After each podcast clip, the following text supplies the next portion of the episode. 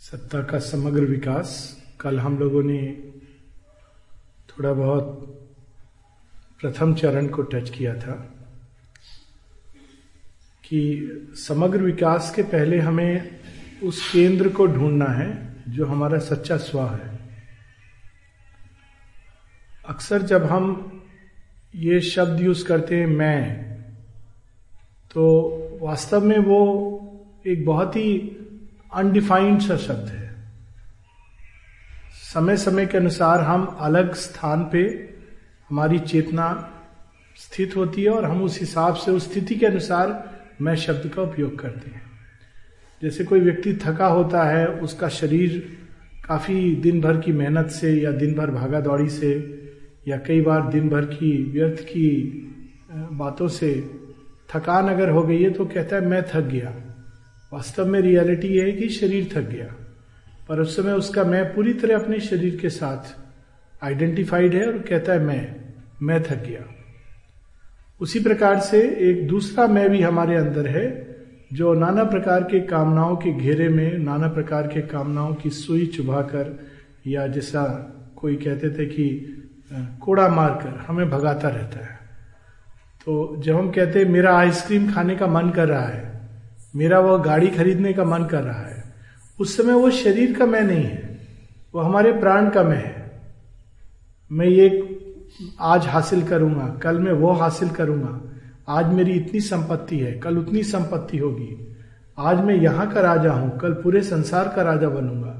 ये उस मैं के अलग अलग रूप हैं जो हमारे प्राणिक सत्ता से जब हम जुड़े होते हैं, तब हम आइडेंटिफाई करते हैं। फिर एक तीसरा मैं है जो हम लोगों को भावनात्मक संबंधों में जोड़ना है, जोड़ता है। मेरा भाई, मेरी बहन, मेरे पिता, मेरी माता, मेरे चीज़ों के साथ भी हम एक भावनात्मक संबंध जोड़ते हैं और वो एक तीसरा मैं है, जो हमारे भावनात्मक प्रकृति से उत्पन्न होता है, जब हम उससे आइडेंटिफाइड होते हैं। उसी प्रकार से एक चौथा मैं है, जब हम अपने विचारों से पूरी तरह आइडेंटिफाइड होते हैं तब हमारा वो मनोमय मैं सामने आता है। मेरे विचार से, मेरी व्यू में, मेरी ओपिनियन मैं ऐसा सोचता हूँ, मैं वैसा सोचता हूँ।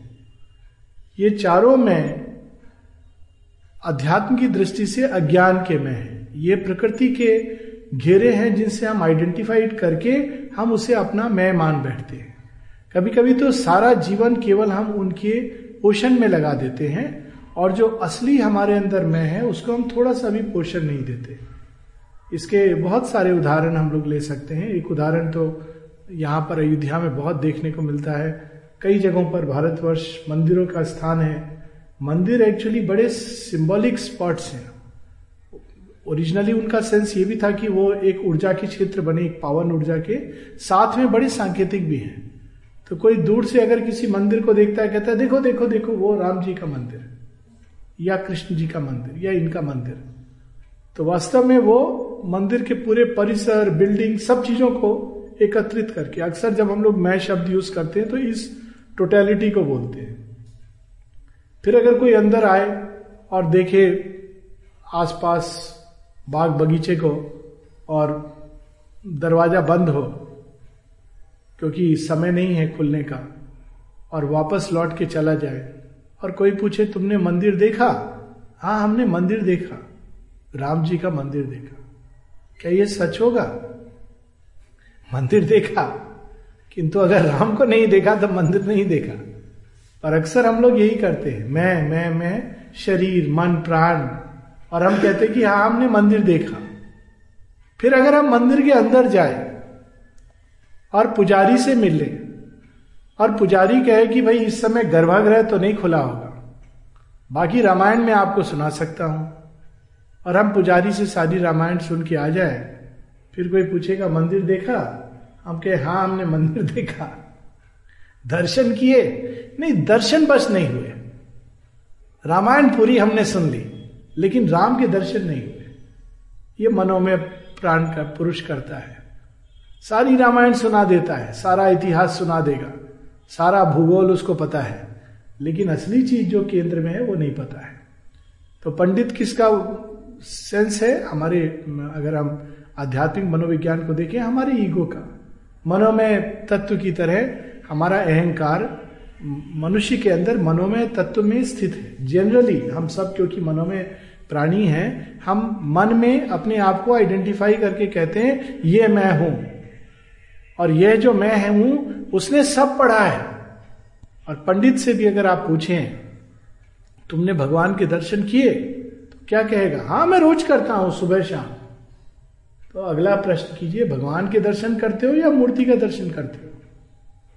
तो वो, नहीं, वो तो फिलॉसफी बोलेगा, नहीं, वो तो ऐसा है, मूर्ति में भगवान है, और भगवान में ही सब कुछ है, क्योंकि वो इस प्रश्न का उत्तर देने में सकुचाएगा। मनोमय पुरुष की वो अवस्था है, सब कुछ जानकर भी वो अज्ञान में और पहली जो कल खोज की बात हो रही थी, सच्ची खोज तब प्रारंभ होती है जब हम यह जान लें कि हम कुछ नहीं जानते। सब जान के कुछ नहीं जानते। और यदि हमको ये लगता है हम जानते हैं, तब फिर भगवान कहेगा, ठीक है, तुम जानते ही हो तो तुम्हें कुछ और बताने की ज़रूरत नहीं है। अब तो तुम ही हमें बताओ कि हम क्या करें। भगवान मनुष्य के साथ दो प्रकार का खेल खेलते हैं। एक मनुष्य यह सोचता है, मैं जानता हूँ। तो भगवान को क्या कहता है? ये लग रहा होगा मज़ाक, लेकिन ये रियलिटी है। हम जब कहते भगवान, तूने ऐसा क्यों किया? वैसा क्यों किया? ऐसा क्यों नहीं किया? वैसा क्यों नहीं किया? ऐसा करता तो अच्छा होता। जब श्री अरविंद से किसी ने पूछा तो श्री अरविंद कहते unfortunately you are not there to consult when God created this creation उस समय तुम थे नहीं कंसल्ट करने को, वरना भगवान शायद तुमसे कंसल्ट करके करते तो बेहतर सृष्टि बनाते। अनफॉर्चुनेटली उस समय तुम नहीं थे। तो ये एक, जब भी हम इस तरह दो प्रकार के सृष्टि के संबंधित या भगवान के संबंधित, एक तो होता है जब हम ये कहते हैं कि तूने ऐसा क्यों किया, मुझे नहीं समझ आ रहा। पर निश्चित रूप से इसके पीछे तेरा कोई प्रयोजन होगा, तेरी कोई प्रज्ञा होगी तो मुझे प्रकाशित कर, मैं समझना चाहता हूँ। वह ज्ञान का प्रारंभ है। और यदि मैं ऐसा कह दूँ, संसार के दृश्यों को देखकर भगवान तो बड़ा क्रूर है, निर्दयी है। वो देखो, गरीब को सताता है, अमीर को ऊपर उठाता है। और फिर मैं कई प्रकार की फिलॉसफी बना दूँ, या तो भगवान के कर्म को जस्टिफाई करने के लिए, ऐसी फिलॉसफी है कि भगवान ऐसा नहीं करता, हमारे कर्म है, उसके कारण होता है। हम वास्तव में क्या कर रहे हैं? अपने ही मानसिक अवधारणाओं का पहले तो भगवान पे प्रत्यारोपण कर रहे हैं। फिर उसको जस्टिफाई कर रहे हैं।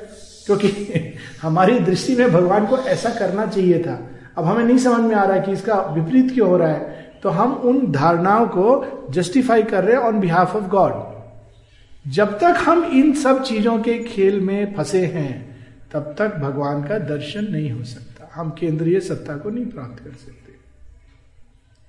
पहली चीज़ है विनम्रता। कल पाँच साइकोलॉजिकल परफेक्शंस की बात हुई।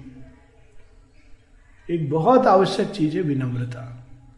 हम कितना भी पालें, कितने भी अंतर दर्शन हो जाए, ज्ञान का प्रकाश यूँ गिरने लगे जैसे बारिश होती है। फिर भी हमें यह ज्ञान होना चाहिए कि वास्तव में भगवान की समग्रता को हम नहीं जानते। गीता में कितनी सुंदर बात कही है, समग्रम माम। वो जो मुझे तत्वता और मेरे सभी रूपों में, सारे विस्तार में जानता हो, ऐसा बहुत ही रेयर होता है। क्यों रेयर होता है? कोई भगवान से पूछे कि ये रेयरिटी क्यों है? यही तो सबको जानना चाहिए। भगवान कहेंगे, लोग जानना नहीं चाहते क्योंकि वे खुश हैं सीमित से। देखिए, अनेकों अनेकों, मत संप्रदाय, ये सब फैलाव। क्यों होता है? हर कोई भगवान के किसी एक रूप को, किसी एक तत्व को पकड़कर पूरा उससे संप्रदाय बन जाता है, साम्राज्य फैल जाता है। एक केवल सत्य को पकड़कर। लेकिन सच तो ये कि जब तक हम ये खंड खंड सत्य की भूमि पर खड़े हैं, समग्र सत्य, पूर्ण सत्य हमारी हमारी पहुँच के बाहर रहेगा। पकड़ में तो कभी नहीं आ सकता, पर हम उसके अनुरूप स्वयं को ढाल सकते हैं। तो पहली चीज़ है विनम्रता। शायद कल प्रारंभ में संकेत भी किया था जो भाई साहब बैठ करके कि ज्ञान की पहली ये ग्रहणशीलता जो भगवान दे रहे उसके उसके अनुसार हम वो समझे। ना कि ये कि वो आप ऐसे हो, वैसे हो तो भगवान के ऊपर हम एक लिपा पोती मुखौटा कर देते हैं अपनी ओर से। इसलिए सभी आध्यात्मिक डिसिप्लिन में ये कहा जाता है कि पहला चरण ज्ञान के लिए है कि हम अपने मन, प्राण, शरीर की ऊर्जा को शांत करें, स्थिर करें। अगर ये बहुत ऊर्जा हर समय कंपित, प्रकंपित हो रही है, हर आवेग में बह रही है, हर विचारधारा में इधर उधर चली जा रही है तो भवर में फंसी है। वो भवर या तो हमें डुबोएगी या अपने घेरे में बांधे रखेगी। उस भवर से बाहर निकलना है, उसकी गहराई में उतरना है कि इसके पीछे क्या है इन दृश्यों के पीछे। दृश्यों में फंसे रहना तो बहुत आसान है। वो तो बंधे हुए हम लोग इसमें, लेकिन रियलिटी क्या है, ट्रूथ क्या है? इन सब चीज़ों के पीछे जो सत्य है, वो क्या है? तो पहली चीज़ जो हमें सिखाई जाती है, वो अपनी चेतना को शांत, स्थिर करना। और ये एक प्रारंभिक चीज़ है सत्ता के विकास की। क्योंकि यदि हम इतना भी नहीं जानते कि हम अपने विचारों को कैसे संयत करें, सुनियोजित करें, व्यवस्थित करें तो हम आगे का कदम नहीं ले सकते, आगे का चरण नहीं उठा सकते। फ़र्स्ट थिंग कि हम अपने मन पर, और ये क्यों होता है? क्योंकि हमारे कंट्रोल में नहीं है। हम इसके दास हैं। विचार उठे, खासकर ये विचार कैसे होते हैं? ये सेंसेस के अनुसार हमारे अंदर विचार उठते हैं। हमने यह देखा, हमने वो पढ़ा, हमने इससे सुने और हमारे अंदर प्रतिक्रियाएँ होती हैं, विचार नहीं होते, प्रतिक्रियाएँ होती हैं। और उसी प्रकार से हमारे भावनाएँ भी क्या होती है? प्रतिक्रियाएँ होती हैं। कोई व्यक्ति हमें कह देता है, आप तो बड़े अच्छे हैं। प्रतिक्रिया क्या होती है? अरे हाँ तुम बड़े सच्चे हो। अगर आप बड़े अच्छे हैं तो आप बड़े सच्चे हैं। क्यों? क्योंकि नेचुरली जो हमें अच्छा कह रहा है, वो सच्चा ही होगा, झूठा कैसे हो सकता है? और कोई कह दे, आप बड़े मूर्ख हैं। तो हम कहते हैं, मूर्ख तो आप हैं। आप जानते भी नहीं कि आप कितने बड़े मूर्ख हैं जो हमें मूर्ख कहने का साहस कर कहते नहीं है, पर अंदर में ऐसे विचार, ऐसी भावनाएँ। सही हमारा क्या होना चाहिए कि हो सकता है कहीं हमने अपने मूल्यांकन में गलत किया हो? या हो सकता है भगवान की वाणी आज इस व्यक्ति के माध्यम से हमें कुछ संकेत दे रही हो?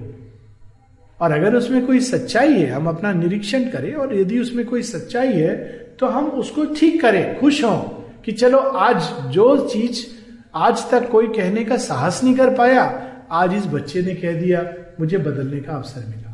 और यदि हम आत्मनिरीक्षण करके देखें कि इसमें कोई सच्चाई नहीं है तो फिर कोई चिंता की बात नहीं है। वो अन्य मानवीय धारणाओं की तरह यह भी एक अज्ञान की धारणा थी। परंतु सारी भावनाएँ, प्रतिक्रियाएँ इवन जो मानवीय संबंध है, प्रतिक्रियात्मक, सक्रिय नहीं है, प्रतिक्रियात्मक है।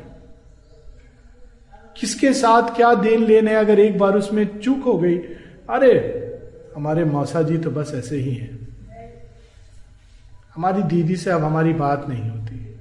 क्यों? हम उनके घर में गए थे, उन्होंने देखभाल भी नहीं करी हमारी ठीक से। पूछा तक नहीं। पहुँचे थे नाश्ते को भी नहीं पूछा। अरे, तुम्हारा स्नेह को क्या हो गया? एक बड़ी सुंदर छोटी सी घटना है कि कुछ लोग होते हैं जिनकी, ये सब हमारे, छोटी छोटी चीज़ें हमारे विकास में उपयोगी हैं। कितना सतर्क रहने की ज़रूरत है। एक छोटी सी कहानी है कि एक व्यक्ति थे, उनकी पत्नी का वो डिज़ीज़ होती है डिमेंशिया एल्जीमर्स नाम सुना होगा, जिसमें धीरे धीरे स्मृति का नाश हो जाता है। तो कुछ समय बाद व्यक्ति अपना नाम भी भूल जाता है आसपास जो है उनका तो भूल ही जाता है। तो एक अस्पताल में थी और एक सज्जन, उनके पति, रोज आकर सुबह शाम उनके पास बैठते, उनको कुछ कुछ सुनाते, उनको कुछ खिलाते। वो पहचानती भी नहीं थी कि ये कौन है। मेरा पति है, कौन है? कोई उसके अंदर भावना भी नहीं, क्योंकि डिमेंशिया में सब चला जाता है। तो किसी ने पूछा, पिछले पाँच साल से रोज कर रहे हैं। वो तो जानती भी नहीं कि आप उनके पति हैं। फिर क्यों ऐसा कर रहे हैं? तो उसने बड़ा सुंदर जवाब दिया। कहा, वो नहीं जानती कि मैं उसका पति हूँ। मैं तो जानता हूँ कि वो मेरी पत्नी है। छोटी सी चीज़ है, कितनी टचिंग है। वो नहीं जानती। उसके तो अंदर संज्ञाहीन हो गई है। पर मैं जो कर रहा हूँ, मुझे जो करना है, मैं तो ये जानता हूँ, मैं तो प्रेम करता हूँ। वो प्रेम नहीं करती तो क्या हुआ? कल हम लोग बात कर रहे थे। सच्चे प्रेम की। कैसे एक छोटी छोटी चीज़ हमारे अंदर ऊर्जा को या तो सही दिशा में मोड़ती है या गलत दिशा में ले जाती है? प्रतिक्रियाएँ और इससे हम आइडेंटिफाइड होते हैं। पहले उन प्रतिक्रियाओं को शांत करना। प्रतिक्रियाएँ किस चीज़ से होती हैं? अपेक्षाओं से होती है। हम जाते हैं कहीं पर, किसी से मिलते हैं, हमारी पहले अपेक्षाएँ होती है। वहाँ ऐसा होगा, वैसा होगा, ऐसा मिलेंगे। एक छोटी सी चीज़ है। कोई अपने मित्र से मिलने जा रहा है। कई दिनों बाद। मन में उसने बहुत सारे रास्ते में ख्याली पुलाव बनाए। मित्र से मिलूँगा, ऐसे मिलूँगा, खूब सारी बातें करूँगा। अब उसे पता नहीं है कि बेचारा मित्र इस समय बड़ी कोई घोर मुसीबत में फंसा हुआ है। वो मिलता है, मित्र ऐसी कोई प्रतिक्रिया नहीं करता। बल्कि मुँह लटका के वो आप आगे ठीक है, कोई बात नहीं, कब जा रहे हो? या अपनी मुसीबत बताने लगता है। तो हमारी पूरी वो अपेक्षा जो थी, उसके कारण हमारा भाव ही खत्म हो जाता है। इसीलिए गीता में कितना सुंदर चरण बताया पूरे चित्त को शांत करने का। बड़ी, बड़े उपाय इसके लोगों ने दिए हैं। परंतु सबसे सशक्त उपाय, निष्काम कर्म। कर्म केवल बाहर का कर्म नहीं, निष्काम। विचारों में, वाणी में, भावनाओं में, प्राण की ऊर्जा, संकल्प में जो भी हम कर्म करें, इससे हमें क्या मिलेगा? अपेक्षाएँ हमारी क्या है? पहले उस चीज़ को अगर हम हटाते हैं तो स्वतः ही मन शांत हो जाता है। अक्सर लोग पूछते हैं कि निष्काम कर्म से भगवान कैसे मिलेंगे? बहुत सरल है। वास्तव में अगर देखा जाए तो इससे सरल और सुंदर उपाय नहीं है। भगवान तो हमारे जीवन का सत्य है, पर क्यों नहीं मिलते हैं?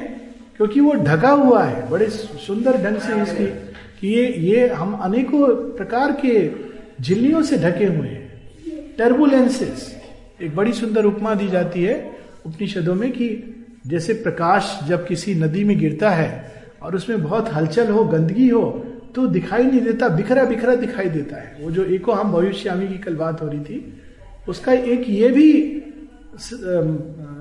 पाठ है कि वह एक है, साथ ही अनंत है। किंतु खंड चेतना में वो अनेक दिखाई देता है। उसकी अनंतता अनेक भिन्न भिन्न भिन्न भिन्न रूप में दिखाई देती है।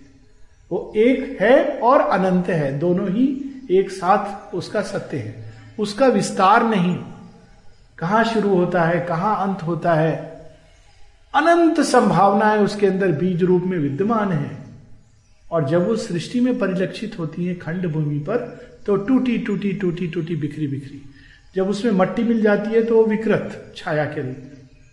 तो अगर ये शांत हो जाए, जैसे झील शांत हो जाती है, उसमें तरंगे बहुत ज़्यादा नहीं उठती तो उसमें उस सत्य का शुद्ध स्वरूप सतह ही दिखाई देता है। भगवान को पाने के लिए जाना, ये प्रयास, वो प्रयास, वो है, वही एकमात्र विद्यमान है। कल बात हो रही थी ईश उपनिषद की ईशावास्यम इदम सर्वम देखिए, इसमें कुंजी भी दे दी गई है। वही गीता की कुंजी है।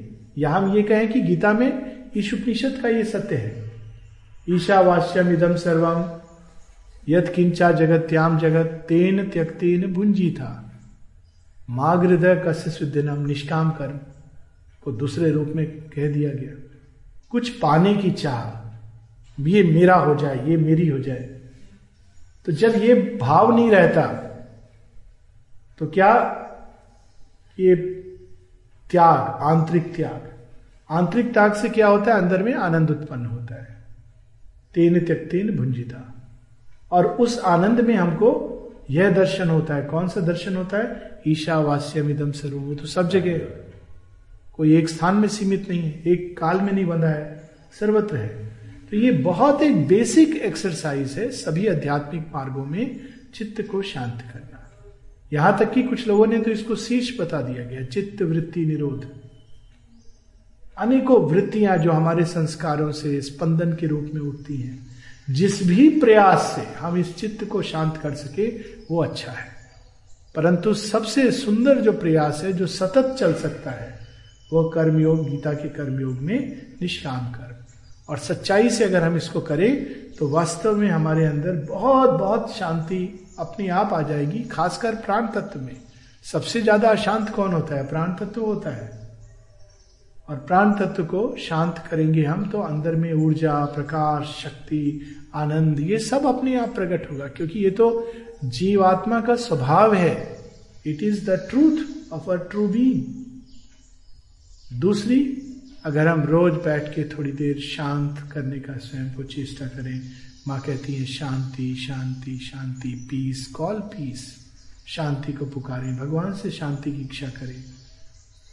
जब भी मन के अंदर, प्राण के अंदर अनेकों क्रियात्मक, प्रतिक्रियात्मक स्पंदन हो तो फट से हम कहें, शांति शांति शांति। जब भी आइडियाज़ के भवर में मन फंस जाए, बड़ा मज़ा आता है उसमें। सबसे बड़ी कठिनाई होती है, मनोमय पुरुष से बाहर निकलना। प्राण में पुरुष की कठिनाई तो दिख जाती है मनोमय पुरुष को, कि ये कामना है, ये वासना है, इससे मुझे बाहर निकलना है। लेकिन मनोमय पुरुष को अपनी कठिनाई नहीं दिखाई देती, कि वो आइडिया के भवर में फंसा हुआ है। थॉट्स थॉट का जाल इतना भयानक होता है। श्री अरविंद एक जगह कहते हैं, हमारे ऋषि, उन्होंने विचारों के समुद्र को लांघकर ईश्वर को प्राप्त किया, ईश्वर को देखा। क्रॉसिंग स्विमिंग वर्ड वर्ड जो उन्होंने यूज़ किया है, तैर कर। Swimming through seas of thought they saw the truth डूब नहीं गए उसमें। कई बार हम उसमें डूब जाते हैं। और मैं इस समय उच्चतम विचारों की बात कर रहा हूँ। निम्न विचारों में हम बंधे रहते हैं, उनके पास तो देखा होगा, चल रहा है दिमाग के अंदर फैक्ट्री की तरह, हर समय। और क्या चल रहा है? कभी मात्रा स्पर्श सेंसेस से। वो बड़ी ठंड है, बड़ी ठंड है। सारे समय ये जपते हुए जा रहे बड़ी ठंड है, बड़ी ठंड है, बड़ी ठंड है, बड़ी ठंड है। तो ठंड तो है, लेकिन हर जाप के साथ कहते ना, जैसे जिसका जाप करो, वो बढ़ता है। तो दुगनी, तिगनी, चौगुनी, दसगुनी, जब तक पहुँचे तो कुल्फी जम गई। क्यों? ठंड का जाप हो रहा था। बड़ी गर्मी है, बड़ी गर्मी है। है? हम गर्मी पर जाप करने। अरे, उसने ऐसा कहा, ऐसा क्या? कल मैं ये करूँगा, वो करूँगा, ऐसा करूँगा, दिन ऐसा, अगर ये नहीं हुआ तो क्या होगा, वो हुआ तो क्या होगा? चल रहा है, दिमाग के अंदर एक भंवर चल रहा है। एक बड़ा सुंदर एक साधन बताया गया। लिव इन द प्रेजेंट माता जी ने भी कहा है, वर्तमान में जीना सीखो। इसका अर्थ ये नहीं कि हम अव्यवस्थित रहे। दो प्रकार के वर्तमान में जीने होते हैं। एक होता है कि जिसमें व्यक्ति कहता है कि जैसे जैसे पशु होता है, वो भी वर्तमान में जीता है। उसको कोई सूचना की ज़रूरत नहीं कि मौसम विभाग, कल वर्षा होने वाली है। वो एक हुआ वर्तमान में जीना। उसमें हमारा जीवन, यदि पशु की तरह प्राण चिन्ह में है तो शायद चल जाए। नहीं तो वो फ्लो करता रहेगा किसी भी करंट में। वर्तमान में जीने का अर्थ ये नहीं है। वर्तमान में जियो, लेकिन उच्चतम को साथ लेकर। मन का सही एक स्थान है, उसका उपयोग है, उसका उपयोग करो। मनुष्य को दिया गया है, उसके उपयोग, चीज़ों को व्यवस्थित करने के लिए। लेकिन उनके चिंतन में मत लग जाओ, उनकी चिंता मत करते रहो हर समय। व्यवस्थित करो, व्यवस्थित करना बहुत अच्छा है। बल्कि हम अपने अंदर अगर व्यवस्थित नहीं करेंगे चीज़ों को, अंदर बाहर तो जीवन अस्त व्यस्त हो जाएगा, पशु तुल्य रहेगा। जीवन को व्यवस्थित माता जी यहाँ तक कहती है ड्रॉर को कोई कैसे रखता है?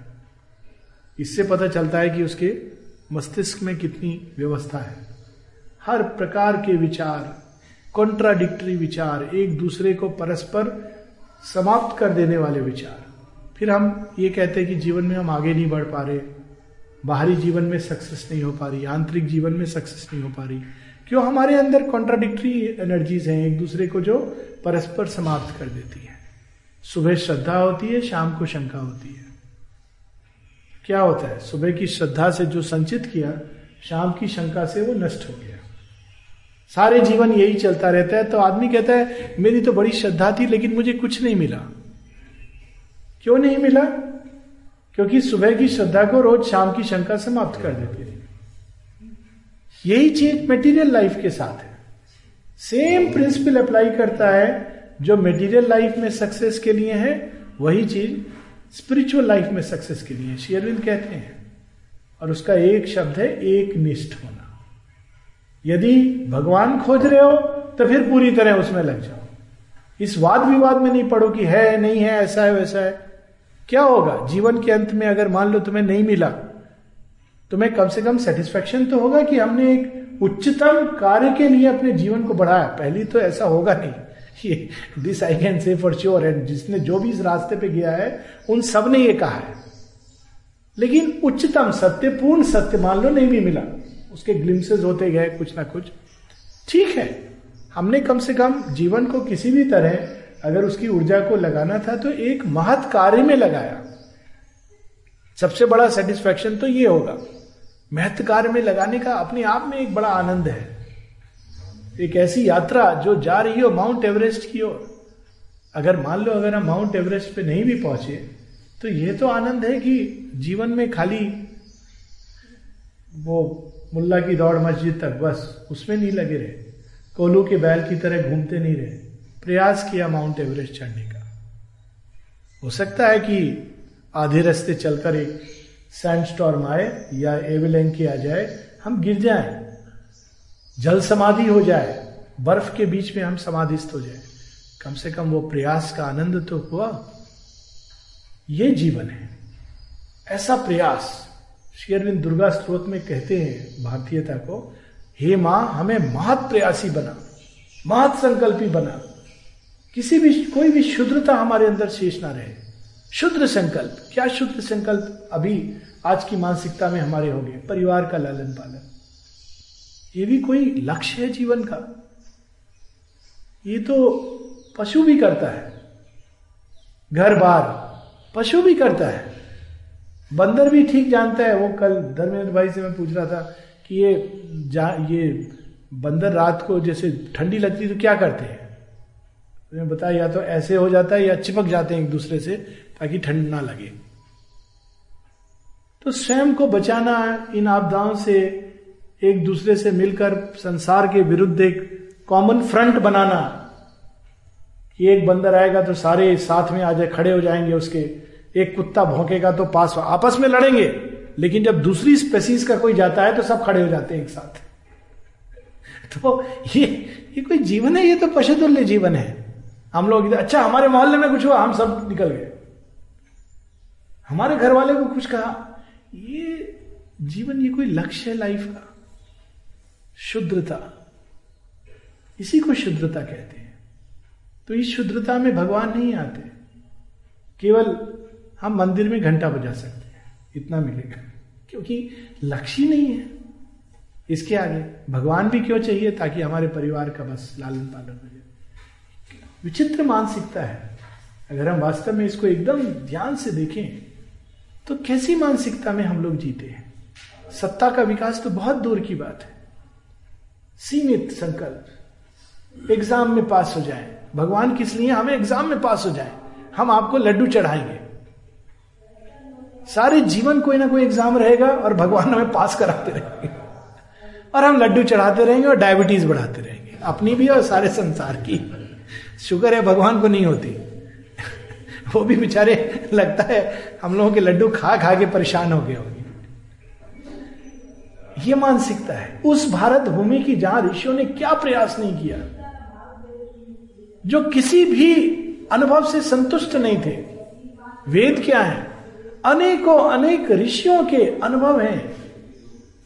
कोई एक ऋषि का नहीं है कि मैंने लिखा है, मेरा नाम छाप दो। हर ऋषि एक अनुभव करता था और उसको लिखता था। आने वाली पीढ़ी के लिए मार्ग बताता था। फिर दूसरा ऋषि कुछ और अनुभव करता था। सत्य में वो जयते नानतम। जिस ऋषि ने यह अनुभव किया होगा सत्य न पंथा वितो देवयाना। क्या उसने एक्सपीरियंस किया होगा लाइफ में कि truth means and not false उसने लिख दिया कि मैंने तो ये देखा है। अब आप सोचते रहिए कि इसने कैसे देखा है। हम तो नहीं देखते। हम तो देखते हैं झूठ की विजय होती है, क्योंकि हम देखते नहीं, हम अंधे हैं। उसने देखा, कैसे देखा? तब वो आगे लिखते हैं, सत्य न पंथा, वित्तो देवयाना। देवताओं ने मनुष्य के विकास के लिए, देखिए वर्ड विकास के लिए, उसकी प्रगति के लिए, सत्य से रास्ता, यही रास्ता खोला है। सत्य का रास्ता। वाणी में सत्य, भावनाओं में सत्य। माँ कहती हैं आगे हम ऐसे युग में जा रहे हैं where truth it is the age of truth in truth alone is our salvation सत्य में ही हमारी मुक्ति है। और सत्य क्या? कोई उसको अब नेचुरली जिसको सत्य नहीं बोलना होगा, वो इस बात को पकड़ करके फिलॉसफी बना देगा। हाँ वो सत्य तो वो है, संसार में तो ये सब चलता रहता है। नहीं मान कहती है truth in thoughts truth in speech truth in feelings truth in will and action विचारों में सत्य वाणी में सत्य भावनाओं में सत्य अंदर कुछ महसूस हो रहा है बाहर कुछ और हो रहा है दिखावा अरे आइए आपके आने से बहुत प्रसन्नता हुई अंदर में कह रहे हैं जाएँगे कब टिकट आपने कब का लिया हुआ है वापस आने का रोज की चीज़ है फिर अचानक एक दिन हमको लगता है भगवान मिल जाए बेसिक चीज़ भावनाओं का सत्य। अरे कैसे आ गए? लेकिन बाहर से बड़े स्माइल है। शिवा का स्माइल ना जाने कौन कौन सी लेकर के हम लोग बैठे हैं। पुराने समय बिना का होती थी। तो ये बाहर से हम हर चीज़ में अंदर कुछ है बाहर कुछ है। झूठ की परतों पे परतें डाल करके जीते हैं। और बेबाक होकर जीते हैं। सच तो ये है, बेशर्म होकर जीते हैं। लेकिन भगवान को मानते हैं तो इन सब चीज़ों को पहले व्यवस्थित करना है, झाड़ू लगानी है। कैसे मंदिर को हम लोग ऐसे छोड़ेंगे? मंदिर का परिसर तो उसमें झाड़ू लगनी चाहिए, साफ़ होना चाहिए, दीप जलाना चाहिए धूप बत्ती जलनी चाहिए, पुष्प चढ़ने चाहिए। सब ज़रूरी है। केवल ये कह देना कि अंदर में मूर्ति है, लेकिन सब गंदगी में है। शराब की बोतल तो नहीं रखी जाती है मंदिर के परिसर में। तो इस अंदर के मंदिर को अगर हम अनेकों प्रकार के नशा, ना जाने क्या क्या चीज़ें हम लोग डालते रहते हैं, और हमें लगता है कि बहुत अच्छा काम कर रहे हैं। किसी ने माँ से एक बार पूछा कि क्या आप कुछ बताएँगी मांसाहार के बारे में? तो वैसे तो लोग कोट करते हैं कि आश्रम में कॉर्नर हाउस में चिकन मिलता है। अब चिकन मिलता है, उसकी पूरी कहानी लोगों को नहीं मालूम है। माँ ने मना किया था। पर आश्रम भी धुरंधर लोगों से भरा है। भगवान की बात बाहर भी लोग नहीं मानते, उनके अपने घर में नहीं मानते। आर्ग्यूमेंट हुआ तो माँ ने कहा, ठीक है, तुमको अगर ऐसा लगता है कि बच्चे बहुत मेहनत कर रहे हैं, उनको हेल्थ के लिए चाहिए तो इस तरह शुरू हुआ था। लेकिन डाइनिंग रूम में पूरा शुद्ध सात्विक शाकाहारी भोजन मिलता है। साथ में माता जी ने बड़ी सुंदर कहानी बताई। माँ कहती है, मैं तुम्हें कहानी बताता हूँ, बताती हूँ। तो क्या कहानी है? माँ कहती है कि किसी ने एक बार खूब चिकन वगैरह खाया। रात को वो सारी रात ये देखता रहा कि मानो उसके गले को कोई काट रहा है। फिर वो बताती है कि वह चेतना जो उस पशु के अंदर गई, पंच पक्षी के अंदर, जब उसके साथ ये कर्म हो रहा था, वो बोल नहीं सकता, लेकिन महसूस तो कर सकता है। तो उसने जो एक्सपीरियंस किया, उस चेतना उसके खून में चली गई। क्योंकि हम जो भी अनुभव करते हैं, वो सब स्तर पे अनुभव करते हैं।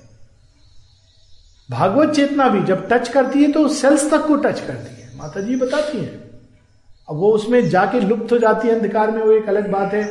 इसीलिए तो मंत्र जब मंत्र जब से बहुत सुंदर ढंग है। या सावित्री पढ़ना, ये सेल्स तक को खोल देता है। माने बताया कि जब हम शेयरविंद की वाणी पढ़ते हैं, और यदि हमें कुछ ना भी समझ आ रहा हो, माँ कहती है हाउ टू रीड शेयरविंदो रोज एक नियमित समय कुछ देर के लिए बैठ कर पढ़ो। नियमित समय, थोड़ा पढ़ो। मन को शांत करके पढ़ो।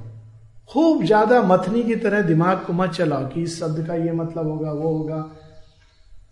शांत होकर पढ़ो। समझने का प्रयास नहीं करो, क्योंकि ये मन एनालिसिस द्वारा उसको नहीं समझ सकता। आगे कहती तो माँ, ये सब आपने कह दिया, अब क्या होगा? मूर्ख जैसे पढ़ते रहे तो क्या होगा?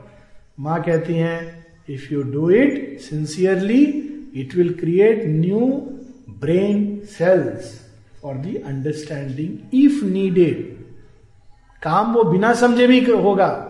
लेकिन यदि तुम्हारे लिए समझना आवश्यक है विकास के लिए तो हमारे अंदर जो अभी कोशिकाएँ इस सत्य को नहीं पकड़ पाती हैं। अल्टीमेटली मैटर में वो मैनिफेस्ट नहीं हो पाता ब्रेन सेल्स में जैसे ही वो शक्ति जाती है, वो उसको घुमा देती है, क्योंकि ब्रेन सेल्स बहुत चीज़ों से भरा हुआ है। जैसे कोई अज्ञान में किसी को ना मालूम हो कि आप वेस्ट में चले जाइए, पश्चिम में। वहाँ लोगों को नहीं मालूम है। जैसे यहाँ शिव जी की पूजा होती है, इसकी पूजा होती है। आप कोई मूर्ति ले जाइए। तो पूछे व्हाट इज़ दिस ये क्या है? तो अगर आप बोले, भगवान की भगवान ऐसा होता है। सुंड वाला भगवान होता है। वो कहेंगे, पत्थर है। क्योंकि उनको नहीं मालूम है कि हमारे यहाँ इसको भगवान कहते हैं। इसमें एक बड़ी मज़ेदार कहानी भी है कि एक आदमी पहुँचा ईरान। ईरान में तो मुस्लिम राज्यों में तो बिल्कुल आप नहीं ले जा सकते, कुरान के अलावा कोई चीज़ अलाउड नहीं है। तो गीता थी, गीता उठा के तो फेंक दी उन्होंने अग्नि में। और वो व्यक्ति साथ में ले गया था शिव पार्वती की फ़ोटो। पूछा, ये किसका फ़ोटो है? उसने कहा, ये समझ नहीं आया उस व्यक्ति को क्या बोले, सच्ची कहानी बता रहा हूँ आपको। तो व्यक्ति ने खुद मुझे बताई। तो उसके मुँह से निकल गया, मेरे माता पिता की फ़ोटो है। तो देखता रहा, ये कैसे माता पिता है? सांप सो बांधे तो बड़ी देर देख के कहता है पिक्यूलियर स्ट्रेंज पेरेंट्स अजीब से पार्वती जी के कारण बच गया, क्योंकि वो तो साड़ी वाड़ी में एक नॉर्मल लग रही है। तो मैंने कहा, माता ने बचा लिया आपको। माता ने नॉर्मल मनुष्य का रूप धारण किया था, क्योंकि उनका काम ही है मनुष्य को भगवान से जोड़ना। परंतु शिव जी ने तो ऐसा रूप धारण किया था कि पहचानने वाले को प्रॉब्लम हो जाए। तो जैसी हमारे अंदर सेल्स के अंदर अब तक वृत्तियाँ गई हैं, उसी हिसाब से तो हम भगवान को भी देखेंगे। जब उनकी चेतना अंदर उतरेगी सेल्स भरी हुई हैं नाना प्रकार की मूर्खताओं से, बेवकूफियों से, अनेकों अनेकों प्रकार के विष से, जो आदमी बड़ा बिटर होता है जीवन में, ये अक्सर देखा गया है। जिसने ये सोचता है हमेशा कि जीवन तो सब सब मुझे मारने के लिए बने हैं, सब मुझे इसके लिए बने। तो वो पता है, जब भगवान को भी देखता है तो क्या देखता है? बड़ा क्रूअल है, क्रूर है भगवान। भगवान क्रूर नहीं है। तुम्हारे अंदर जो विषय है, तुम उसको पट्टी चला करके भगवान को देख रहे हो। नहीं तो भगवान की हर मार में, भगवान नहीं मारते, परंतु सृष्टि की हर मार में वो कहता हे प्रभु, बड़ी कृपा है। बुल्ले शाह का एक कलाम है ना, जो बाद में फ़िल्म सॉन्ग बना। तेरी त, जो ओरिजिनल है वो ये है कि मैं तेरी तलवार के नीचे खड़ा हूँ और तू मुझे टुकड़े टुकड़े कर रहा है। और जो एक एक रक्त की बूंद गिर रही है उससे आनंद से मगन होकर निकल रहा है। थैया थैया थैया। दाओ दाओ दाओ। तू तू तू। नाच रहा हूँ मैं आनंद में। तू मुझे काट रहा है और मैं नाच रहा हूँ। ये मनस्थिति होती है जब हमारी कोशिकाओं के अंदर श्रद्धा भरी होती है। और जब हमारी कोशिकाओं के अंदर अश्रद्धा और नाना प्रकार की कामनाएँ भरी हैं तो भगवान भी हमको वैसे ही दिखाई देते हैं। तो माँ कहती है, समझने का प्रयास नहीं करो, क्योंकि अभी हमारी कोशिकाओं में बहुत गंदगी भरी है। अगर हम प्रीमेच्योरली दिमाग को उलझाएँगे, कूद करके तो हम नहीं समझ पाएँगे। पहले चेतना पे बहुत काम करना है। पहले केवल पढ़ना है। वो शक्ति अपने आप हटाती जाएगी जो अंदर में विष है। और उसके बाद माँ कहती समझ के लिए अगर आवश्यक है तो नई कोशिकाएँ तैयार होंगी। तो हर जीवन में जो हम अनुभव करते हैं, इंद्रियों के द्वारा, विचारों के भूमि पर, भावों के स्पंदन से, प्राण की ऊर्जा और संकल्प से वह सब हमारे शरीर पर कहीं ना कहीं छाप छोड़ता है। और कई बार एकदम अव्यवस्था की छाप होती है। सुबह से रात तक के यदि हम अपने कार्यकलाप, वास्तव में प्रलाप अगर उसको देखें तो क्या है? सुबह दिनचर्या से सुबह उठ के अधिकांश मनुष्य आज खाना क्या खाएँगे? ब्रेकफास्ट क्या बनना है? अब चीज़ें बेटर है, परंतु कुछ समय पूर्व ब्रेकफास्ट की तैयारी सुबह सुबह प्रणाम किया, फिर नहाए थोड़ा भगवान जी को भी पाँच मिनट उनको भी दे दो कुछ समय ताकि बाकी दिन ठीक चले। एक अगरबत्ती दिखा दी, अब वो काम पूरा हो गया। उसमें भी ध्यान कहीं और चल रहा है कि बाहर ये तो नहीं हो रहा है। कहीं मेरे बेटे ने, मैं यहाँ पर हूँ, उसने मेरा लैपटॉप तो नहीं उठा लिया। ये सब ध्यान चल रहा है। फिर जब बाहर गए तो शुरू हो गया पूरा अहंकार का खेल, महाखेल। इधर उधर हर तरह की चीज़ें। माँ कहती है our mind is like a public square पहले इसकी व्यवस्था करो। हर प्रकार के विचार आते रहते हैं। इस भूमि को शांत करना है। आपको अगर गाड़ी पर कार्य करना है तो पहले उसके इंजन को बंद करना होता है। चलते इंजन में आप स्कूटर नहीं रिपेयर कर सकते हैं। पहले वो इंजन जब शांत होगा तब। तो मन की भूमि पहले जब शांत होगी, तब उसकी ऊर्जाओं पर हम कार्य कर सकते हैं।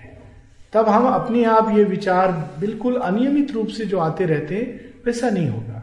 तब हम देख सकते हैं कि कौन से विचार आ रहे हैं, आने के पूर्व ही उनको पकड़ सकते हैं, या अंदर आगे नहीं, ये विचार। क्योंकि हमारे पास, हमने स्थान को जीत लिया। भूमि पर बहुत सारी चीज़ें हैं तो आदमी कंफ्यूज हो जाता है। जब भूमि थोड़ी शांत हो जाती है, इसीलिए जब साफ़ करते हैं तो पहले एक ग्रॉस सफ़ाई। उसके बाद आप डिटेल में करते हो। तो ग्रॉस सफ़ाई कैसे होती है कि हम शांति को बुलाते हैं। शांति की उपस्थिति में बहुत सारी चीज़ें स्वतः ही चली जाती है। जहाँ बहुत घनी शांति होती है तो उसको भी बर्दाश्त करना कठिन होता है, क्योंकि वो एक ऊर्जा ऐसी होती है कि मनुष्य उसमें बेचैन हो जाता है। लोग टॉलरेट नहीं कर पाते। थोड़ी देर बाद मन करता अरे, उठो, अब हो गया। ज़्यादा ही शांति हो गई। मोबाइल निकाला जाए, टेलीविज़न देखा जाए, क्या हो रहा है दिल्ली में, संसार में। तो ये जो पहले शांति की स्थापना, समता की स्थापना, निष्काम कर्म, रोज नियम से ऐसी कोई चीज़ पढ़ना जो हमारे मन को ना केवल इंफॉर्मेशन दे, परंतु उसको सहायता दे, उत्कृष्ट बनने में, रोज हमारे मन के कमरों को साफ़ करे। जब हम आध्यात्मिक लिटरेचर पढ़ते हैं आध्यात्मिक लिटरेचर का अर्थ ये नहीं कि टीकाएँ अनेक लोगों ने लिखी है। That is not spiritual literature जो ओरिजिनल गीता, रामायण,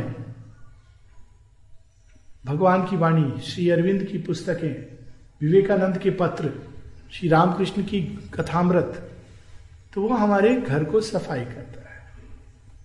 और वो मन अपने आप खुलता जाता है, उसके अंदर प्रकाश आने लगता है कूड़ा करकट भूमि तैयार होती है। भूमि तैयार इसलिए इस तरह नहीं होती कि अब मथते रहे। अगर पानी है तो मथने से कुछ नहीं निकलेगा। अगर उसमें दूध है तो मथने से घी निकलेगा। तो पहले हम इसको साफ़ करके उसमें शुद्ध दुग्ध भरे। तो जब ये हम लोग करते जाते हैं, एक प्रकार का यज्ञ है, ज्ञान यज्ञ। हम सब लोग शिव जी के ऊपर दूध चढ़ाते हैं। बेचारे शिव जी भी कहते होंगे कुछ समय के बाद कि कृपया मुझे, आप छोड़ दीजिए।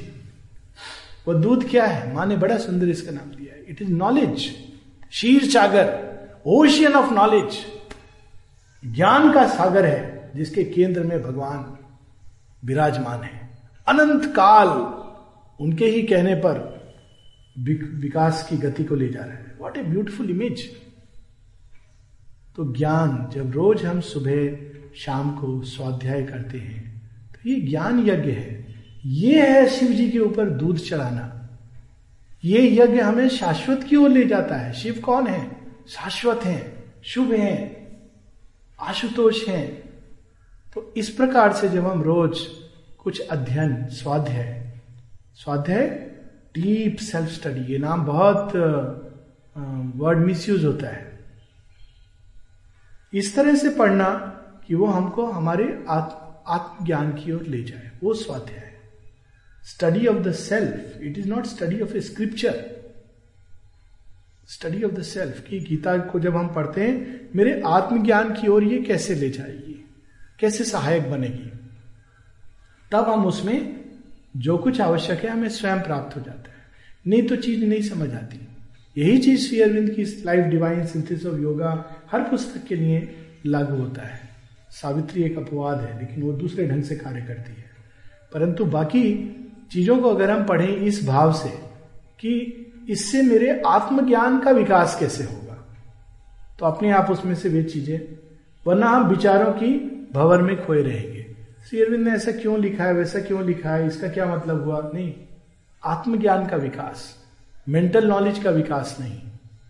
आत्मज्ञान विकसित होगा तो सब विकसित होगा, क्योंकि विकास की कुंजी अंदर है, अंदर से बाहर हर चीज़ प्रस्फुटित होती है। बीज से वृक्ष निकलता है। तो इस प्रकार से जब हम धीरे धीरे अपने चित्त को पोषित करते हैं, उसको सही भोजन देते हैं और साथ ही हम इंस्ट्रूमेंटल पर्सनैलिटी को रोज साफ़ करते हैं, रोज उसके अंदर कुछ सुंदर चीज़ें डालते हैं जो उसका पोषण करे। मन का पोषण, ईश्वर का ज्ञान। हृदय का पोषण, सुंदर भाव। और सुंदर भाव बाहर से दिखने वाले नहीं, अंदर में। असुंदर भावों को ना आने दे। आएँगे, शुरू में हैबिचुअली आएँगे। इल विल लोगों के बारे में क्रिटिसिज्म ये सब आएगा। माँ कहती इनसे दूर रहो, इसको दूर करो। मन के अंदर जब ये भाव आए, वो देखो कितना खराब आदमी है, बड़ा उसका, पता नहीं क्यों भगवान ने उसको इतना समृद्ध किया हुआ है। वास्तव में ये इलविल है। कुविचार है। और जब हम किसी के बारे में कुविचार लाते हैं तो हम भगवान के कार्य में हानि कर रहे हैं, क्योंकि उसके अंदर भी भागवत सत्ता विद्यमान है। और भागवत सत्ता उसके अंदर अपने आप को, अपने उचित समय पर, अपने हिसाब से स्वयं को प्रकट करेगी। और जब हम ऐसा किसी के बारे में बुरा सोचते हैं या भावनाओं में लाते हैं तो हम वास्तव में उसके भगवान के कार्य में बाधक बन रहे हैं। हालाँकि हम कहते हैं, हम भगवान का काम करना चाहते हैं। परंतु भगवान का काम कुविचार कुभावनाओं के माध्यम से कभी नहीं होता। तो उनको रूट आउट करनी चाहिए। मन में जब भी उठे, कोई बुरा है, जो भी है, ऐसा नहीं कि लोग नहीं है, पर ये भगवान करेंगे, अपने हिसाब से करेंगे, अधिक से अधिक हम प्रार्थना कर सकते हैं। हे प्रभु, इस व्यक्ति का बाहर अंतर कैसा है? कितना मलिन है मेरी दृष्टि में। कृपा करके इसको सोचे कीजिए। जैसे आप हमारे अंदर कर रहे हैं। आप तो कर ही रहे हैं प्रभु। मैं भी अपनी ओर से उसके बिहार पर एक प्रार्थना कर देता हूँ। ये एक सुंदर चीज़ है। लेकिन असुंदर विचारों को पनपने देना, भावनाओं को तो सत्ता हमारी एकदम हमेशा असुरी शक्तियों के प्रभाव में रहेगी, हमारी प्रकृति। समग्र सत्ता नहीं, क्योंकि चैत्य कभी भी असुरी शक्तियों के प्रभाव में नहीं आता। परंतु मन, प्राण, हृदय हमेशा संकल्प, मोटिव्स हमारे, किस, कोई भी काम किस लिए कर रहे हैं और अंत में हमारी देह। माता जी कहती हैं कि एक चीज़ और, उसके पहले दो प्रकार के विकास बताए गए हैं।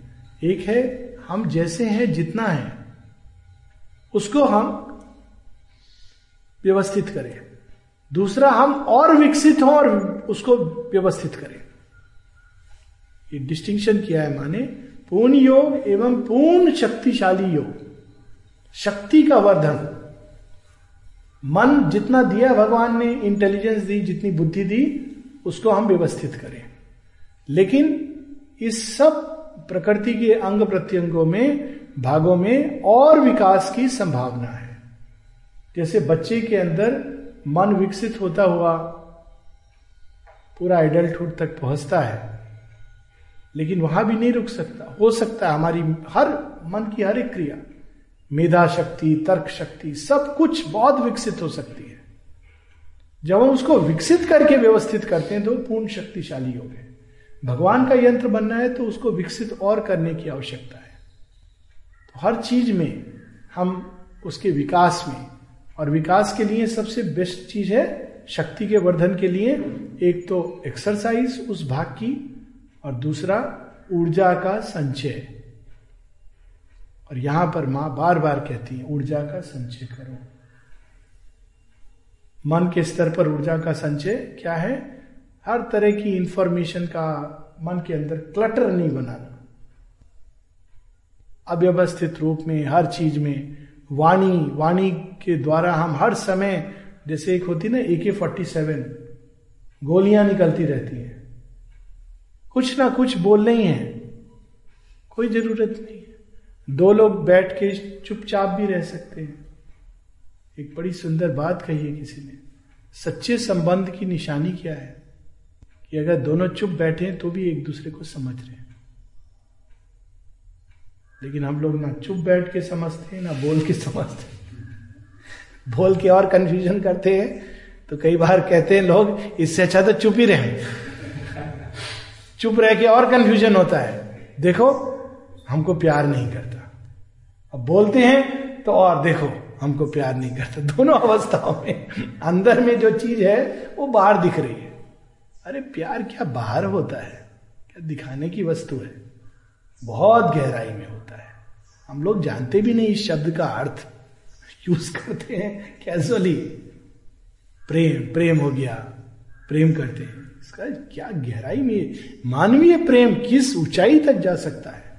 सावित्री नल दमयंती रूरू प्रमदवरा कितने राम सीता, कृष्ण राधा एग्जाम्पल्स है हमारे यहाँ, प्रेम क्या होता है? बाहर से कोई दिखाने की चीज़ है तो बहुत गहराई में होता है। तो उस सुंदर पुष्प की तरह है, जिसकी अगर स्मेल भी आ जाए हल्की सी तो जीवन हमारा परिष्कृत हो जाता है। मानव प्रेम, दिव्य प्रेम तो बहुत ऊपर की बात है, उसके अंदर भी इतनी सुंदर संभावना छिपी होती है। उसी प्रकार से मानव ज्ञान की परिधि में बहुत विकास की संभावना है। छोटी सी चीज़ है, देखिए। कल बड़ी सुंदर बात प्रोफेसर साहब बता रहे थे कि निष्पक्ष होकर चीज़ों को देखना। छोटी सी कैपेसिटी हम नहीं देखते। अंधविश्वास क्यों पनपता है? हम चीज़ों से मान करके हर अखबार में कोई ना कोई ऐसी खबर होगी। एक खबर थी अभी जो अखबार बिछा हुआ था ना, कमरे के अंदर उस पर तो ऐसी मेरी दृष्टि गई। बड़ा पुराना अखबार होगा, और एक खबर उसमें छपी थी, एक कोई हुजूम सा था, कोई फूल लदे हुए, कोई गाड़ी आगे, कई सारे साधु खड़े हैं, और नीचे बड़े अक्षरों में लिखा हुआ है, सावन में विशेष रूप पर भोले बाबा की कृपा होती है। ऐसा कृपालु जी कहते हैं। अब उस पर एक पूरा लेख है। अच्छा कोई उसमें समझने का प्रयास नहीं है कि इसका अर्थ क्या है, कि क्यों, ऐसा क्यों लिखा? किसी ने अगर ऐसा लिखा तो क्यों लिखा? क्या उनको कोई विशेष अनुभव हुआ हुआ? या उन्होंने कोई पौराणिक कथा पढ़ करके लिख दिया? ये क्या है? तो इस तरह बहुत सी चीज़ें हम प्रचलित। अरे, इस व्रत का ये महात्मा है, ये करने से वो होता है। हम उसकी गहराई में जाने की चाहिए। मैं ये नहीं कह रहा हूँ कि वो असत्य है। मैं कह रहा हूँ उसकी सत्यता के अलग अलग भूमिया होती हैं।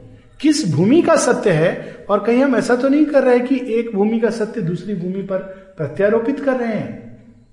ये सच है कि आंतरिक अनुभव में कई बार जब व्यक्ति एक चेतना में ऊपर उठता है तो बारिश का अनुभव करता है। और उस वर्षा में वास्तव में it is the rain of inspiration of light ये ट्रुथ है। ये भी सच है कि बाहर में जब वर्षा होती है तो वो एक प्रकार की कृपा है। परंतु अगर हम उसके गहराई का सत्य नहीं समझेंगे तो ब्लैंकेट स्टेटमेंट्स दे देंगे। तो उसमें कई प्रकार की समस्याएँ क्योंकि हम उस चीज़ के आंतरिक सत्य को नहीं पकड़ पाते। हर चीज़ को बस बाहर से देखा, उसको सच्चा मान लिया। कोई भी जो कहता है हाँ उसने फला ने ऐसा कहा। कहा, लेकिन मन में उसके क्या है? ये हम नहीं जानते। जैसे हर नेता अगर कहता है, मैं गरीबी दूर करूँगा, ये दूर करूँगा। तो हम बड़े खुश हो जाते हैं, देखो, उसने ऐसा कहा। क्या इसकी गारंटी है कि उसने कहा तो वो करेगा? उसके मन में क्या भाव है? क्या चल रहा है? हम नहीं जानते। तो बेस्ट इज़ नॉट टू जज कि किसी के बारे में हम नहीं जानते। तब शायद हमारे अंदर सच्चा ज्ञान निकले और हम शायद जान सके कि अंदर क्या चल रहा है। अगर हम बाहर के उससे ना फंस जाएँ, उलझ जाएँ तो शायद हम जान सकेंगे कि अंदर क्या चल रहा है। तो इस प्रकार से हम अपने अंदर शक्ति का विकास, मन की शक्ति का विकास, हृदय की ऊर्जा का विकास, जब हम अपनी भावनाओं को हर इधर उधर, हर सेंटिमेंटलिटी में बह नहीं जाते, थोड़ी सी बात पर रोना, थोड़ी सी बात पे हंस देना तो हमारी ऊर्जा मतलब क्या, ये ऐसा कब होता है जब कंटेनर बहुत छोटा होता है? तो लुटिया जब छोटी होती तो पानी फट से छलक जाता है। थोड़ी सी खुशी हुई और उछल करके, अरे वाह, मज़ा आ गया। थोड़ा सा दुख हुआ और टप टप गंगा जमुना सरस्वती तो अंदर बह रही है, बाहर गंगा जमुना बह रही है। तो ये एक प्रकार का एक सीमा सीमा है। होना तो ऐसा चाहिए कि महान दुख को भी, विष को भी हम शिव की भांति पी सकें। और बाहर से एक आँसू ना आए। बाहर से हम मुस्कान भी बिखेरे सबको प्रसन्नता दे, चाहे हमारे हृदय में अनेकों आरियाँ चल रही हो। ये होता है शक्ति का विकास। वाणी के माध्यम से, ऊर्जा का संचय, कर्म के माध्यम से दिन भर कुछ ना कुछ भागा दौड़ी करना, अर्थहीन। तो जब हम इस ऊर्जा का संचय करते हैं तो वही ऊर्जा फिर विकास के कार्य में आती है। नहीं तो उस ऊर्जा को हम नष्ट कर सकते हैं। आश्रम के कंटेक्स्ट में माता जी एक जगह कहती हैं, एक बार किसी ने कहा माता जी यहाँ धन का बड़ा अपव्यय होता है। माँ कहती है, धन की बात कर रहे हो तुम? तुम्हें धन की चिंता है? यहाँ चेतना और ऊर्जा का जितना अपव्यय होता है, तुम नहीं जानते। वह शक्ति जो तुम्हें रूपांतरण के लिए दी जाती है, कितना दुरुपयोग करते हैं उसका मनुष्य? माँ बताती है, हर चीज़ के लिए करते हैं सिवाय रूपांतरण के। वो दी गई रूपांतरण के लिए। तो इस प्रकार से जब हम इन चीज़ों का संचय करें, और जो अंत में बात हो रही थी, शरीर शरीर का भी विकास और शरीर की ऊर्जा का संचय और शरीर के अंदर भी चैत्य भाव प्रकट करना। उसका सबसे अच्छा तरीका माने बताया है to work is to pray with the body भगवान के लिए कार्य करना।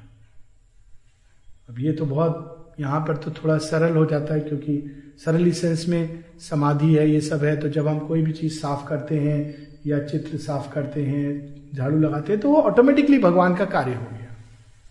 लेकिन बाहर कैसे करें? तो बड़ा सिंपल है, भोजन बनाए, भगवान के लिए बनाए। घर को साफ़ करें, ये भगवान का घर है, ये भाव से करें। धीरे धीरे हमारे अंदर से मैं, मेरा का भाव छूटेगा। अगर हम ये मान के चलेंगे, ये मेरा नहीं, भगवान का घर है। बाहर तो लोग लिख देते हैं, ईशावास्य। घरों के नाम ईशावास्यम। अंदर में अहम वास्यम अंदर हो ईशावास्यम, उस भाव से घर को अगर हम ठीक रखें, चीज़ें जो बनाएँ, उसको इस तरह से बनाएँ, कोई भी काम करें कि भगवान के लिए कर रहे हैं तो धीरे धीरे ये शरीर भी भगवान की ऊर्जा को प्राप्त करने लगेगा और चैत्य भाव से पोषित होता हुआ इस शरीर की ऊर्जा भी धीरे धीरे शुद्ध होने लगेगी। अभी उसमें बहुत कलुष है। और इन सब चीज़ों में समय लगेगा। सुनने में तो 45 मिनट एक घंटा करने में 45 वर्ष एक जीवन। माता जी ने कहा 30 वर्ष केवल चैत्य की खोज। तो ये सोच के दो प्रतिक्रियाएँ होती हैं लोगों के मन में। ईश्वर जो भी कांस्टेंट है। हाँ। ऐसे नहीं हाँ लेकिन माँ ने साथ में ये भी कहा कि पहले जो हुआ है, वो एडअप होता रहता है। माने it's a credit constant credit उसका कारण ये बताया कि वो इंटेंसिटी डेवलप होती है। तो ये सोच के दो प्रतिक्रियाएँ होती हैं लोगों के। तीस वर्ष, हम तो सोच रहे थे, आज हमने लेक्चर सुन लिया, अब कल प्रयास करेंगे और सातवें दिन हमारा चैत्य सामने आ जाएगा। कौन करे तीस साल? कठिन है। दूसरे होते हैं जो कहते हैं आज नहीं तो कल, करना तो यही है, इसके बिना कल्याण भी नहीं। तो क्यों ना हम अभी से लग जाएँ? आज हो सकता है आधा मिनट लगे, कल एक मिनट लगे, परसों पाँच मिनट, एक बरस बाद एक घंटा लगने लगे, दस वर्षों बाद चार पाँच घंटे हम दे सकें। आज नहीं तो कल, एक समय तो आएगा जब हमारे 24 घंटे के 24 घंटे, एक मिनट का एक मिनट पूरी तरह भगवान का होगा। वो दिन इस जन्म में आएगा, या हज़ार जन्मों में आएगा, ये भगवान के हाथों में छोड़ देना चाहिए। इसी भाव के साथ हम लोग रुकेंगे, पौने बारह हुए हैं। तो कोई अगर प्रश्न है तो we can take it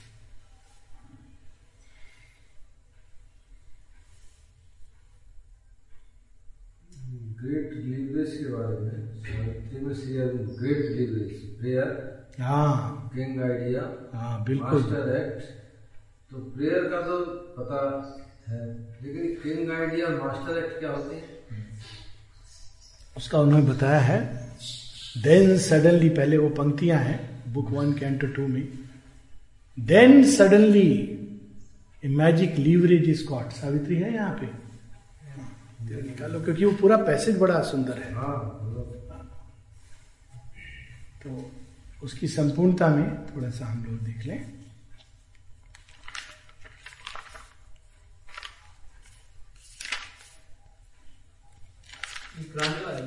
हाँ ठीक। है लाइन तो वही है।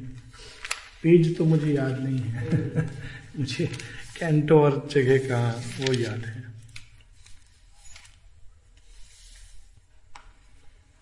कंटेक्स्ट इसका ये है। कि सावित्री के सामने एक चुनाव है। चुनाव क्या है? एक और सभी साधारण अन्य मनुष्यों की तरह। हम सब की तरह वो भाग्य के परवश स्वयं को मान ले। और कहे, ठीक है, ये तो होनी है, होके रहेगी, इसको कौन टाल सकता है? मनुष्य तो भाग्य का गुलाम है। लेकिन भारतीय संस्कृति ये नहीं कहती। हम लोगों को भाग्य से लड़ना सिखाया जाता है। ये पाश्चात्य और एक दूसरी जो इन्वेशन हुए हमारे भूमि पर, आक्रमण हुए, उसकी छाया के कारण हम ऐसा मानने लगे। हमें पाश्चात्य सभ्यता के लोग कहते रहे तो सब भाग्यवादी हैं भाग्यवादी हैं। तो हम भी मानने लगे हाँ हाँ हम भाग्यवादी हैं। क्यों? क्योंकि मैक्स मुलर ने कहा है तो ज़रूर सच होगा। भारत एक ऐसा देश है जो भाग्यवादी है ही नहीं। भाग्य को मानकर भी वो भाग्य से सदैव लड़ना सिखाता है। राम जी ये नहीं कहते तो मेरे भाग्य में लिखा था, सीता चली गई अच्छा है कोई बात नहीं। सन्यासी बन जाता हूँ, या राजा हूँ, दूसरी शादी कर लूँगा। ऐसा नहीं कहते। ना कृष्ण भाग्यवाद को बढ़ावा देते हैं। कि अर्जुन, अब तेरे भाग्य में लिखा था, भूमि, अब वो नहीं दे रहा था तू क्या करेगा? तो ऐसा कर तो सन्यास की जो इंपल्स है, यही सच्ची, यही मान ले कि भगवान तुझे नहीं देना चाहते। बैराग ले ले भाग्यवाद तो ये होता, राम का और कृष्ण का, लेकिन जो हमारे देश के हीरोज हैं, आध्यात्मिक हीरो हैं, राम और कृष्ण है, इसमें तो कोई दो राय नहीं। तो उन्होंने तो भाग्यवाद का रास्ता ना, नहीं दिखाया। ना ऋषि मांडव्य ने दिखाया, ना मार्कंडे ने दिखाया, ना सावित्री ने दिखाया। किसी ने भाग्यवाद का रास्ता इस तरह से नहीं दिखाया। भाग्य है। भाग्य का निर्माण कई शक्तियों से होता है। लेकिन भाग्य को बदल पाना ये असली चीज़ है। ये साहस एक भारतीय करता है। जान करके करता है कि उसके पीछे कौन सी शक्तियाँ हैं। तो यहाँ सावित्री के सामने एक चुनाव है कि या तो वो भाग्य को मान ले कि सत्यवान को तो मरना है एक साल बाद। अब मैं क्या करूँ? चुन लिया मैंने। ठीक है, एक साल खुश रहती हूँ इसके साथ। फिर देखा जाएगा। या ये कि इसको अभी से छोड़ दो जब शुरू में ही खोट है, कुंडली जब खराब है तो फिर आगे क्या पढ़ना लेकिन सावित्री क्या सोचती है, देखिए। बड़ी सुंदर लाइन है। थोड़ा सा पाँच मिनट एक्स्ट्रा इस, क्योंकि ये बहुत ही सुंदर लाइन है।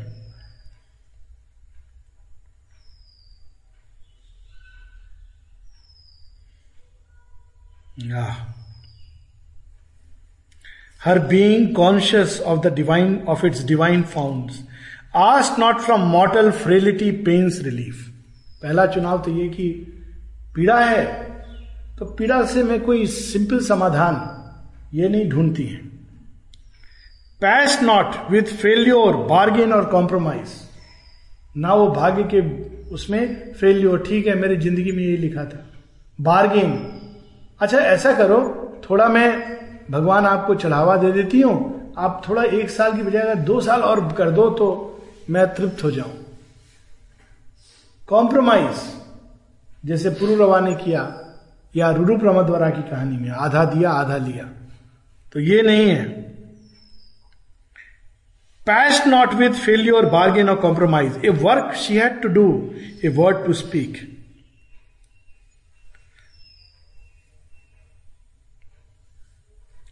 to the brute balance of the world exchange or set a signature of weak assent to the brute balance of the world exchange signature of weak assent brute balance of world exchange brute balance क्या है संसार का? कि किसी के भी साथ कुछ भी हो जाता है। अच्छा व्यक्ति है, सब बढ़िया था, घर से निकला एक्सीडेंट हो गया। ठीक है जी, कर्म थे, भाग्य थे। वीक सिग्नेचर मन नहीं है। मन कह रहा है कि नहीं होता तो अच्छा होता। पर बाहर से क्या कहते थे? अब भगवान की जैसी मर्ज़ी। द्रौपदी का चीरा रन हो गया। गलत हुआ पर अब भगवान की जैसी मर्ज़ी। ये मान के संतुष्ट हो जाता व्यक्ति। लुक एट द लाइन्स वीर रस को आध्यात्मिक श्रेणी लेवल तक ले जाते हैं Shri Aurobindo. Or set a signature of weak assent to the brute balance of the world exchange a force in her that toiled since earth was made, accomplishing in life the great world plan. Repugned to admit frustration's barren role. Frustration हर चीज़ में जीवन में और yield her high destiny up to passing chance एक एक line में skip करके पासिंग चांस क्यों हुआ क्या हुआ दुर्घटना हो गई बीमार हो गया ईल्ड हम क्या करते रहते हैं? ईल्ड करते रहते हैं। कारण नहीं देखते ताकि दोबारा ना हो। मूल में नहीं जाते ताकि ये कभी ना हो। जैसे है, चल रहा है। जिसको कहते हैं ना, राम भरोसे। इसका रियल सेंस कुछ और होना चाहिए, पर सब चल रहा है। तो उसका, उस, लेकिन सावित्री ऐसी नहीं है। तो उसने कहा, वो शक्ति है, जो भाग्य को बदल सके। In her own self she found her high recourse she matched with the iron law her sovereign right iron law भाग्य नहीं बदलता। विधाता ने लिख दिया, होके रहेगा, टल नहीं सकता। तो सावित्री कहती, यदि विधाता का लिखा हुआ नहीं टल सकता तो मैं स्वयं अपने अंदर विधाता को जागृत करूँगी। देखिए, मनुष्य के ही अंदर यह संभावना है कि डिवाइन को पा सके। विधाता ने रचा था, विधाता तो मेरे अंदर है। मैं अपने भाग्य का नव निर्माण करूँगी। तो look at these lines her single will oppose the cosmic rule हर घटना के पीछे पूरा ब्रह्मांड कॉन्स्पायर करता है। ब्रह्मांड की सारी शक्तियाँ अब ये घटना क्रिएट करने में लग गई हैं। उनको कह दिया गया एक साल बाद सत्यवान को मरना है। तो वो अपने आप कोलेस्ट्रॉल बढ़ेगा डायबिटीज़ होगी, सब शुरू हो गया होगा कि हार्ट अटैक से इस दिन मरना है। लेकिन Savitri, her single will oppose the cosmic rule नहीं, मैं ऐसा नहीं होने दूँगी। ये होता है तेज तपस्या। Look at these lines to stay the wheels of doom this greatness rose काल चक्र की वह गति, जो ये भयावह दृश्य हमारे सामने प्रस्तुत करती है। व्हील्स ऑफ़ डूम उसको रोकने के लिए। काल चक्र को रोकने के लिए यह ग्रेटनेस उठी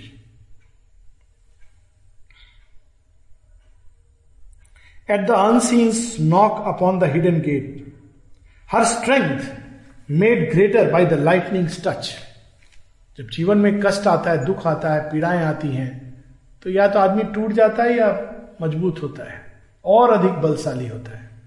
तो यहाँ पर Savitri her strength made greater by the lightning touch awoke from slumber in her her heart recess it bore the stroke of that which kills and saves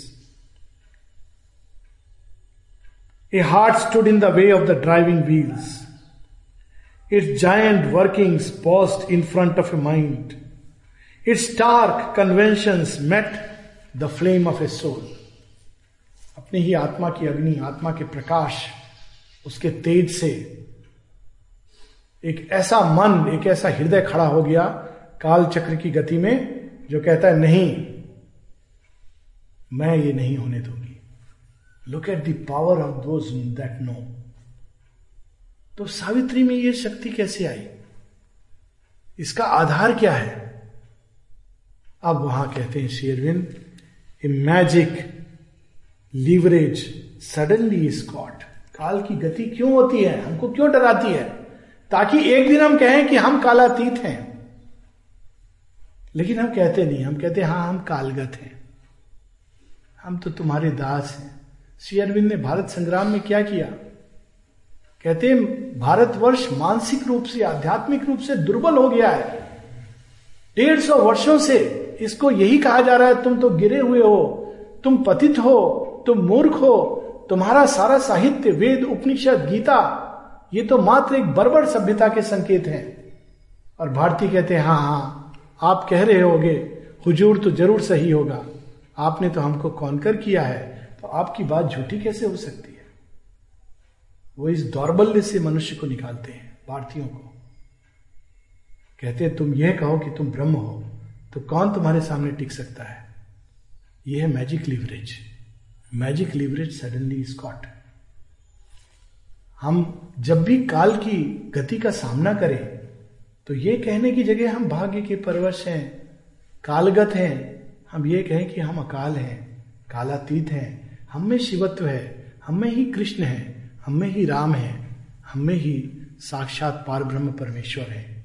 जगत जननी माँ है हमारे साथ तो भय किसका? तो यहाँ पर magic leverage suddenly is caught that moves the veiled ineffable's timeless will यदि स्वयं भगवान ने रचना की इस भाग्य की तो भगवान उसको बदल भी सकते हैं।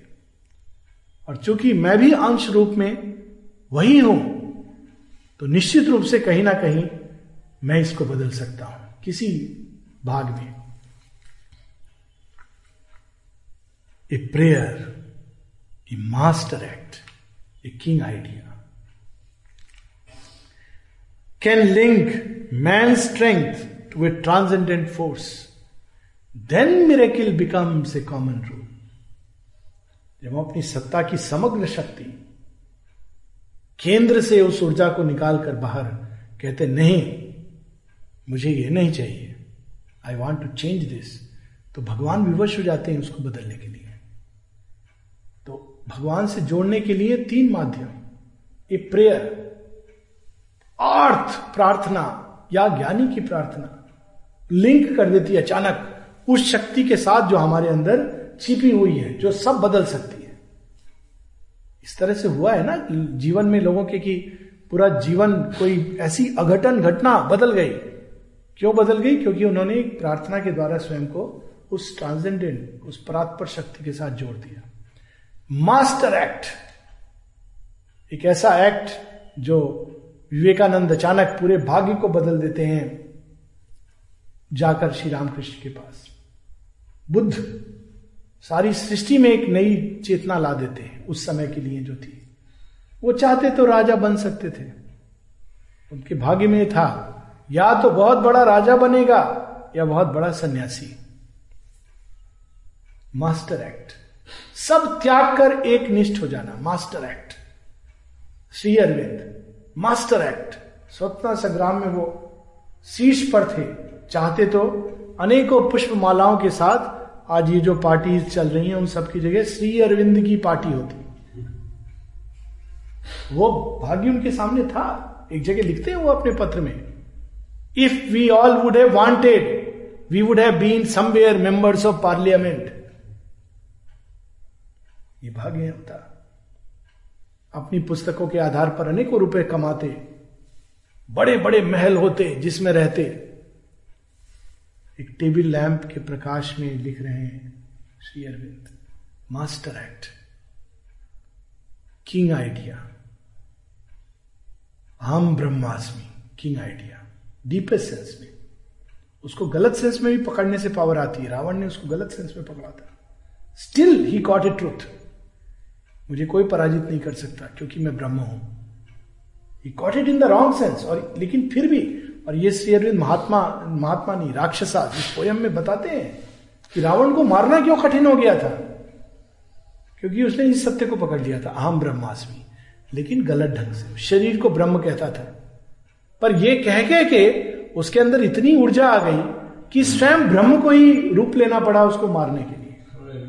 से फ़र्क पड़ता हाँ। ये शेरविंद की कविता है, राक्षसा उसमें वो कहते हैं कि उसने सत्य को गलत ढंग से पकड़ा है, लेकिन फिर भी उसकी एक झलक देखी है। अब हमारे यहाँ तो ये था, अहम ब्रह्मास्मि, किसका भय? कौन है जो मेरे सामने खड़ा हो सकता है? जब मैं स्वयं ब्रह्म हूँ, यदि हम इस भाव से जिए तो जीवन बदल जाए। श्री अरविंद की, हो सका तो शाम को पढ़ेंगे वो पैसेज उपनिषद ईशावास उपनिषद में बताते हैं। मेडिटेशन है वो। कि उठो, देखो सूर्य की ओर। Lift your eyes towards the sun और इस तारा मंडल को देखो। अनेकों अनेकों तारे जो चमक रहे हैं। ऐसे प्रकाश से जो तुम्हारे सूर्य से दस गुना, सौ गुना अधिक है। और इस अपार ब्रह्मांड में वो इधर से उधर तैर रहे हैं। किसके कहने पर? उसके जो सबसे पुरातन पुरुषो पुराणों है। लेकिन इसके बाद कुछ करीब आओ वो केवल उन तारों में नहीं है, उस हिमालय को उसने स्थापित किया है, समुद्र को उसने भरा है उतने में नहीं है, वो तुम्हारे पास है। वो वृद्ध जो लाठी लेके जा रहा है, वो और कोई नहीं, वही है। उसने यह मुखौटा पहना है। वो बच्चा जो मुस्कुराता हुआ चला गया और कोई नहीं, वही है। फिर आगे कहते, नहीं, वो इससे भी करीब है। वह तुम्हारे अंदर है। लास्ट में कहते हैं be not a trembler and a doubter fear not for in your body dwells the one whose every breath can create and destroy millions of universes तुम्हारे ही अंदर वह है, जो अनेकों अनेक सृष्ट जगतों का निर्माण और विलय कर सकता है। ये भूल गए थे भारतीय। अभी भी भूले हुए वो जगाने की आवश्यकता